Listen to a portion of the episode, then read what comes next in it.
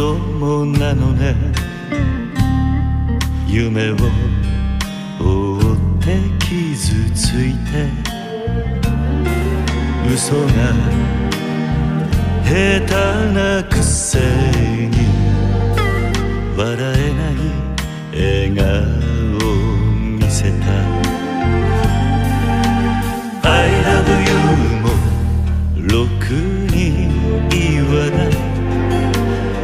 口下手でほんまに不器用。なのになのにどうしてさよならは言えたの。ダメだねダメ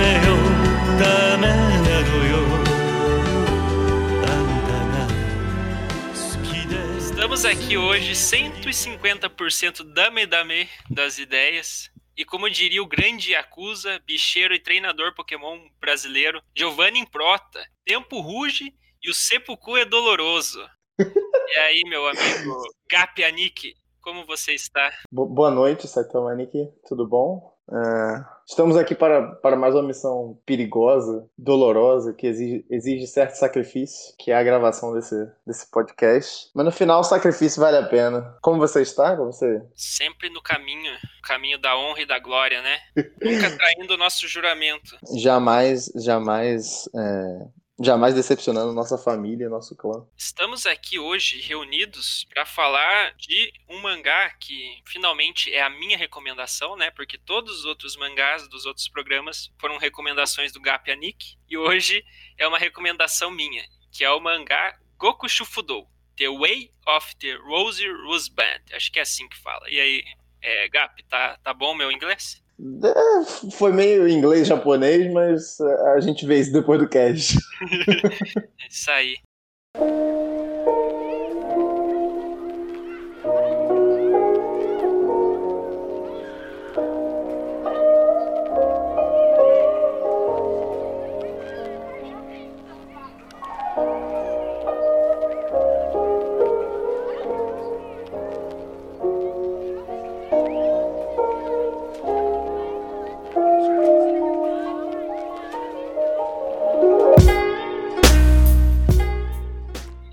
Mangá é um mangá de comédia de uma autora, né? Ó, ó que interessante, uma mulher que escreve, que é a Ono, o, Ono Kouzuki, eu acho que é assim que fala o nome dela. Publicado na, na revista Kuragebanchi, desde 2018 já contém cinco volumes publicados. Do que, que é esse mangá? Esse mangá é a história de um ex-yakuza, o Tatsu, imortal, como ele é conhecido né, nas ruas, que ele deixou de, de né, saiu da vida de, de crime para se tornar uma pessoa para se tornar uma pessoa honesta, né, uma pessoa que leva uma vida digna e virou um dono um dono de casa, né, como diz como já diz no nome do mangá mesmo, e passa a cuidar da casa dele, eh, fazendo as atividades de casa enquanto a esposa tá trabalhando para prover o sustento dele. Então ele é um mangá de humor desses, como é que eu posso dizer, episódicos, né? Acho que é assim que fala que é cada, Sim, ca- sim. cada capítulo é uma, uma- é uma historinha, né? Diferente, não, não, não necessariamente uma história sequencial, né? Mas cada história é, uma, uma, uma- é um acontecimento diferente no dia a dia do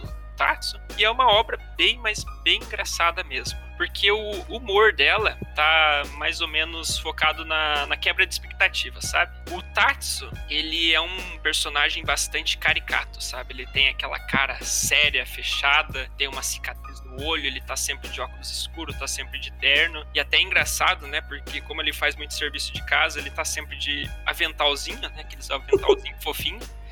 Então, é estranho, é um pouco estranho você ver ele fazendo as tarefas de casa, porque ele sempre tá muito sério. Ele faz tudo que ele faz, ele faz muito sério, sabe? Ele bota tipo muita tensão naquilo que ele tá fazendo. É diferente de você ver, tipo, uma pessoa mais alegre e descontraída fazendo serviço de casa. Não, ele continua com aquela estigma e acusa, por assim dizer, enquanto ele prepara as refeições, enquanto ele limpa a casa e coisas do tipo. É o espírito de tudo ou nada, né? Ele tá sempre, Sempre completamente dedicado. Sempre dando o melhor de si, né? Até porque o cara veio de uma vida difícil, né? Uma vida tá quebrada. Então, ele, ele encara as coisas de uma maneira diferente. Eu até tava comentando com o Gap em off aqui, que tipo, nós dois somos donos de casa, né, Gap? A gente eu, eu moro sozinho, sozinho entre aspas, né? Eu moro com meu irmão já tem vários anos. Então, é, eu tenho que limpar minha limpar a casa, varrer a casa, fazer comida, lavar louça, né? Então eu me considero um, um dono de casa já já tem um tempo. E o, o Gap também leva uma vida assim, né, Gap? Inclusive, antes de eu falar da minha vida de dono de casa, inscrevam-se lá no nosso OnlyFans para mais vídeos do Saitama limpando a casa. Não, brincadeira, brincadeira. Brincadeira, eu, eu, também sou dono de casa, eu moro sozinho, tem. Já morei sozinho desde os 18 até os 20 pouquinhos, 21. E hoje em dia, desde o ano passado, eu também moro sozinho e numa casinha pequena, mas é ralação, é sufoco, é. cara. Mesmo, mesmo, mesmo sendo pouca coisa, tem que manter em dia e, e a pressão do dia a dia de fazer as coisas do trabalho, de faculdade, então vai acumulando. Ser um dono de casa, será que ser um dono de casa é mais fácil do que ser um Yakuza ou mais difícil? Olha, eu tem dia, cara, que sendo bem sincero, eu preferia ser um Yakuza. Nem que fosse pra, tipo, ficar no escritório falsificando nota fiscal ou, tipo, vendendo travazap no, no mercado clandestino, tá ligado? Porque, cara, tem dia que você chega de casa com a cabeça explodindo, Aí olha pro chão, o chão todo cheio de pó, você olha pro pia, a pia cheia de, de louça pra lavar, e daí você tem que fazer janta. É, é o, é o apelo da, da vida. Da vida legal levar uma vida honesta e digna não é fácil, né, cara? Exige, não é fácil, não é fácil. Esforço. Então, voltando um pouco pra obra, ela tem uma arte muito bonita, sabe? É uma. Os personagens. É, é, tudo muito bem desenhado, sabe? Os personagens são bem, bem definidos e tal. O Tatsu tem uma, uma ele é desenhado de uma maneira que faz ele ter muito presença em cena, sabe? E a quadrinização também, a, a maneira como a, a, autora constrói as cenas, onde ele tá fazendo as atividades dele de casa também são bem legais. Tipo, num anime, isso, né, o Kokushu Fudo ainda não tem uma adaptação em anime, mas se tivesse isso, é, iriam, das, iriam dar cenas bem legais, sabe? Iam ficar bem legal animado. Contextualizando um pouco é, sobre o cenário, o cenário que eu digo, não, o, back, o background em geral do mangá, né? O que, que é uma Yakuza, né? Porque o Tatsu, o Rodrigo Hilbert do mangá, ele é um, um ex-Yakuza, né? O que, que é um Yakuza? É, eu acho que é meio, até meio bobagem a gente estar tá comentando isso, porque todo mundo que consome anime, mangá, já deve ter visto alguma representação da Yakuza, né? Mas só pra gente dar aquela pincelada, a Yakuza nada mais é que o Comando Vermelho japonês, né? É aquela são é, brincadeiras à parte, mas é, é uma organização criminosa dividida em, em, clãs e famílias, né? A maioria dos membros eles têm aquelas tatuagens que cobrem o corpo inteiro. Eles seguem um, um rígido, uma, uma, rígida conduta, né? Tem todo aquela, aquele negócio de quando eles, eles fazem alguma coisa errada ou eles não cumprem uma ordem, eles perdem um dedinho, um, um dos, dos dedos mindinhos, né? Então, é, toda essa questão da. É tudo, tudo voltado muito pro, pro jeito certo de fazer as coisas. Se você pisar fora da linha na, na conduta, vai ser punido, de alguma forma. É, o próprio, o próprio Tatsu, ele tem uma, uma tatuagem também bem, bem massa nas costas dele. Não lembro agora qual que é o desenho, mas ele tem uma tatuagem bem grande também. Eu acho que isso traduz um pouco na maneira como ele age, né, como dono de casa, porque ele é um cara que bem rígido, ele faz tudo assim buscando a perfeição, igual a gente já comentou antes, né? Mas é isso daí é um, é um dos requisitos, né? Da Yakuza. Pelo menos da Yakuza que a gente vê na mídia, né? Eu não sei até que ponto a mídia, a Yakuza retratado nos, nos animes, mangás é, é tipo extrapolado e o que, que é real, né? A gente eu creio que eles exageram bastante né, na representação. Mas eu acho que nessa parte, por exemplo, da, dos membros da Yakuza serem pessoas bastante focadas e, e, rígidas no que elas fazem, eu acho que é real mesmo. Então, eu acho que o Tatsu, ele, tá, ele, ele tem essa maneira, ele, ele, age dessa maneira por causa que ele era um ele era um Yakuza que levava muito a sério, né, essa coisa de ser Yakuza. Inclusive no jogo Yakuza Zero, que é um jogo que eu estou jogando nesse momento, não exatamente nesse momento, porque nesse momento eu estou gravando um podcast, vocês entendem. Mas é, o, o, protagonista dele, o, o, Kiryu Kazuma, ele, ele me lembra um pouco o Tatsu. Então, Às vezes eu tô jogando assim, eu penso, porra. O Tatsu antes de, antes de largar a Yakuza devia ser assim. Provavelmente, provavelmente ele era parecido com, com o Kiryu, sabe? Tipo, é um cara que tá na vida de crime, fazendo merda, mas ele é aquele cara que tenta fazer a merda do jeito, jeito mais, mais responsável. do jeito mais certo, não sei nem se tem como uma coisa dessas. Mas eu acho que o Tatsu ele não era um cara tão bom assim, né? Porque ele tem esse, esse nome de Tatsu Imortal porque ele se envolvia em um monte de briga, dizia que ele matava meio mundo e saía intacto delas, né? Por isso que ele é chamado de Imortal. Então acho que ele não era um cara tão bonzinho assim, não, né? Mas, mas o Kiryu também não, né? No, no jogo você sai metendo porrada em meio mundo e mesmo assim ele é um cara, entre aspas, bom, né? cara de bom coração. É, é aquela, aquela dualidade, né, da vida do, do emprego e a vida pessoal. Só que o emprego dos caras é a vida do crime, né? Não tem, não tem, é, não tem comparação. É, é, exatamente. Não é bem uma carteira assinada, né? Mas é, é, é aquela coisa, é o que tem para hoje, né, cara? É o que paga as contas e os boletos, né? É. E, e, como é que acontecem mais ou menos as, as situações lá com o táxi, pra quem não tá, não tá a par da, da situação? Geralmente começa com ele fazendo alguma coisa muito suspeita, né? Como eu falei, boa parte do humor desse mangá tá na quebra de expectativa, né? Então, geralmente o Tatsu tá fazendo alguma coisa muito estranha e à medida que o capítulo vai desenvolvendo, se percebe que ele só tá envolvido em alguma coisa de casa, né? Ou ele tá cozinhando, ou ele tá limpando alguma coisa. Só que com aquele jeitão dele, né? Que sempre dá a impressão que ele tá fazendo alguma coisa meio suspeita, alguma coisa errada, mas não, ele só tá fazendo o serviço comum dele.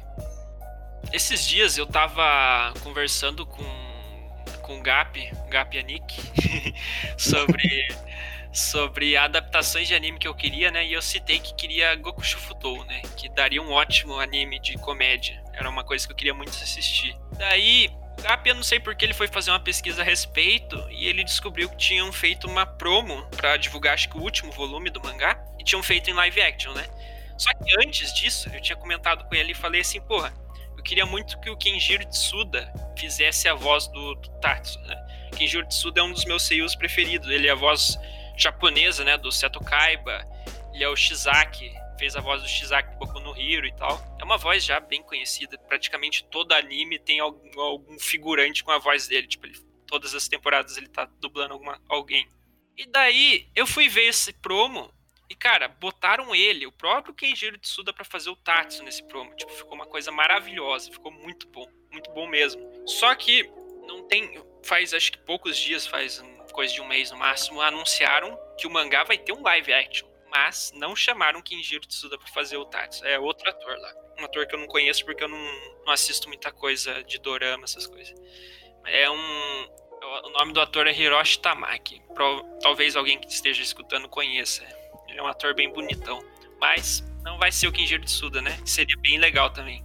Mas eu acho que se sair o anime, ele vai, vai acabar sendo o dublador. Então pra mim já tá bom. É, você citou aí, Malaka, o nosso querido Seto Kaiba, né? E para quem conhece o senhor Saitama, quem segue ele lá no Twitter, vocês já devem ter visto ele postando. Mais um dia que eu acordei e não tenho a voz do Seto Kaiba. uma postagem recorrente dele. Então vou, te, vou, ter que te fazer essa pergunta. Você queria ter a voz do Seto Kaiba brasileiro ou japonês? Cara, essa é uma pergunta que eu prefiro dar um tiro na minha cabeça a ter que responder. não, não, tem como, cara. Eu não posso trair meus, meus dubladores preferidos. Eu preferia continuar com minha voz singela e humilde mesmo, do que ter que escolher uma deles. Quem que é o, o brasileiro que você ah, o dublador brasileiro é o Mauro Eduardo. Um abraço grande, Mauro, se você estiver ouvindo esse cast. é, meu dublador preferido fez a voz do, do Peter Parker do desenho antigo do Homem-Aranha, fez a voz do Yoniasha. Enfim, um dos temas que eu queria aproveitar para debater aqui com o Gap a Nick é sobre o preconceito, né? Porque essa obra ela trabalha esse tema de reabilitação. Eu não sei se talvez esse é o termo certo caso do Tatsu, mas ele é alguém que saiu do mundo do crime, tá tentando levar uma vida honesta, né? Uma vida digna, como uma pessoa íntegra, né? Um dono de casa. Só que mesmo assim ele continua tipo sofrendo preconceito nas ruas, né? Seja pela própria polícia que vê ele na rua e fica tipo, meu Deus, é o Tatsu imortal e tal, deve estar tá fazendo alguma coisa suspeita. Ou às vezes ele vai para algum lugar, para uma loja, e as pessoas ficam olhando torto para ele, sendo que ele só tá lá, tipo, no 100% Saitama das ideias, querendo fazer a comprinha de mercado dele, né? Sem ninguém encher o saco. E ele fica, né, estigmatizado. Ainda mais que ele é um cara que, como eu falei antes, ele anda de terno, óculos escuro, até uma puta de uma, uma cicatriz no olho, né? É um cara que tá sempre sério, né? Então, eu acho isso interessante, sabe? Que embora a obra não se aprofunde tanto nessa questão, né? Porque ela é bem mais humor, né, ela fica mais nas piadinhas, mas eu acho interessante pensar, né, por esse lado de que ele é um cara tentando se reabilitar, tentando levar uma vida normal, mas ele sai da Yakuza, mas a Yakuza não sai dele. É. É importante a gente falar, principalmente porque ele anda sempre de terno e, e roupa social, mas isso não é, não é preferência dele, provavelmente, né? É porque, como a galera lá da Yakuza é totalmente tatuada, eles são tatuados assim, todas as partes não visíveis do corpo. Então, é, da perna para baixo até o tornozelo e do braço para baixo até perto do pulso, assim, perto do punho, né? E aí para. Então a galera que é Yakuza, eles andam sempre de, de roupa bem longa, né? E ele usa roupa social provavelmente para esconder isso. Pra, porque ele já tem o, o estigma se, sem mostrar a, as tatuagens, né? Imagina se ele mostrasse. Se eu não me engano, eles não, eles não podem mostrar a tatuagem, né? Porque eles andam todos cobertos. É, é a clássica cena de anime que sempre acontece. É o cara aí na, na casa de banho, aí ele tá lá na casa de banho e de repente ele olha pro lado e tá o cara todo tatuado do lado dele. É, sim. porque é o único lugar que eles tiram que eles tiram a roupa total, porque não tem jeito. Casa de banho. Tem em alguns lugares, inclusive, que é proibido, sabe? Pessoas tatuadas, tipo alguns banheiros públicos, saunas e tal, que eles não deixam pessoas tatuadas eh, entrarem, sabe? E alguns outros lugares públicos também que eu já li a respeito. Tem, tem bastante dessa, dessa cultura, né? De, realmente, como o Gabi falou, deles eles estigmatizarem essas pessoas tatuadas, né? Eu acho que não sei dizer se eu estou falando merda, né? Porque totalmente alheio a como é realmente a cultura deles, mas eu não sei se se lá no Japão é meio que senso comum, tipo, ah, eu não vou fazer tatuagens no meu corpo porque eu não quero ser confundido com Yakuza, né? Mas eu acredito que tem um pouco disso também. Eu acho que tem um pouco disso sim.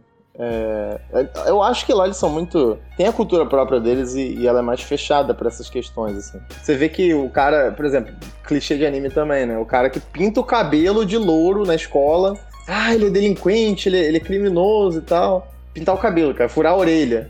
Faz um brinco, ah, ele tá virando delinquente. É, sim. Qualquer coisa que você faça no seu corpo, né? Qualquer modificação, pinte o cabelo, já é visto como tipo uma rebeldia, né? É, então é complicado, é, é outra, outra visão de sociedade. E é diferente, né? Porque a, até esse ponto que a gente falou da, da recuperação e tal, porque se você comparar com uma pessoa que comete um crime aqui no Brasil, você não tem isso marcado na sua, na sua pele, literalmente. Você não, não tá associado a. para sempre associado ao crime por, por uma marca que você fez. A não ser que você escolha, é claro, se você quiser fazer uma tatuagem e tudo mais. Mas é opcional, acaba sendo opcional, enquanto que lá é, é algo da instituição, né? Gapianik, o que te faria deixar de ser um Yakuza e te transformaria num dono de casa? Supondo que você não fosse um dono de casa. Eu, eu tava pensando aqui o que, que me transformaria no Yakuza.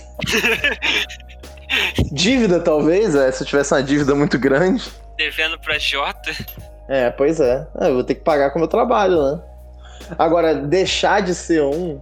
Ah, meu amigo. A cheirosa, né, meu amigo? A cheirosa sempre. sempre faz a gente mudar. Só o amor. Quer, quer você queira ou quer não. É. é. A gente não comentou ali, mas no, no mangá, o Tatsu dá a entender que ele, ele saiu da Yakuza por causa da esposa dele, né? Um dia ele tava. Acho que ele tinha brigado com alguma, uma, com alguma outra família rival.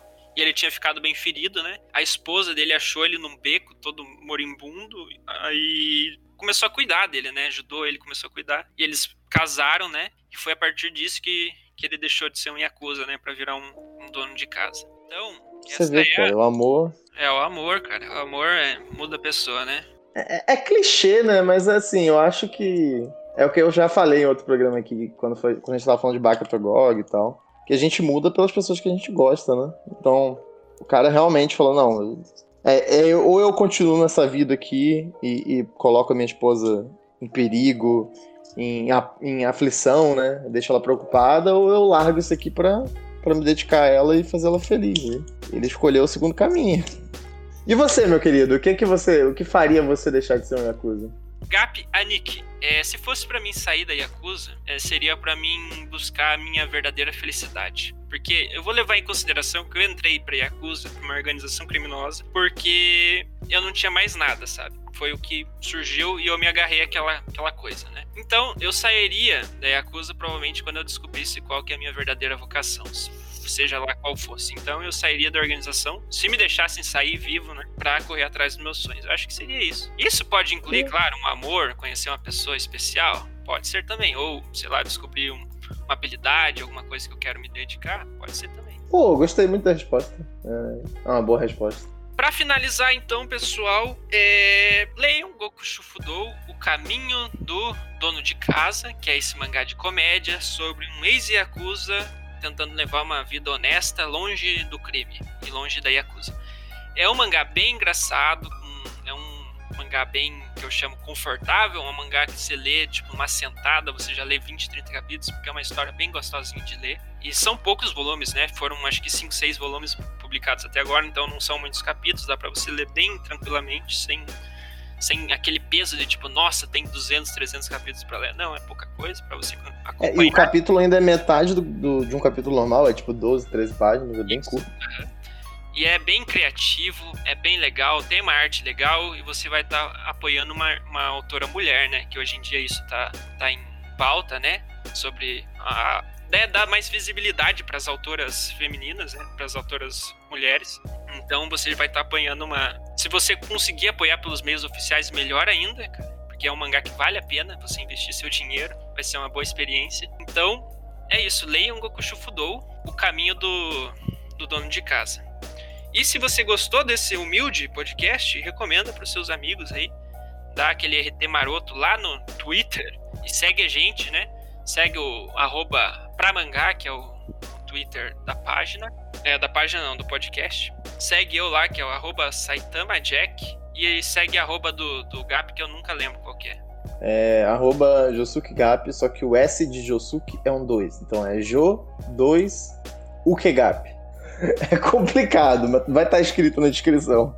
Ah, esqueci de falar pessoal, se vocês quiserem mandar algum feedback, não quiserem fazer isso pelo Twitter, vocês podem mandar pelo nosso e-mail que eu criei, que é o pano para mangá, tudo junto, sem acento, zero, pano para mangá zero, arroba gmail.com. É só vocês mandarem lá pra gente e a gente lê, e se, se for pertinente, a gente lê também no, nos outros podcasts, fazer uma leitura de e-mails, coisa que eu acho difícil. Oh.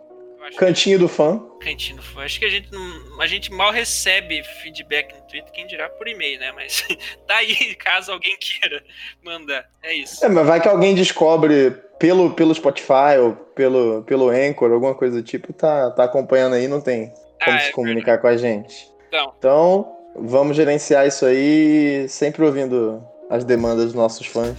Exatamente. Eu juro que na hora que você falou, a, vocês vão estar tá apoiando, eu pensei, caralho, ele vai falar que gente, vocês vão estar tá apoiando, aí acusa. Acompanhando esse mangá. Vai saber se o mangá. Nunca se é, sabe. É. Bakamitai. oh,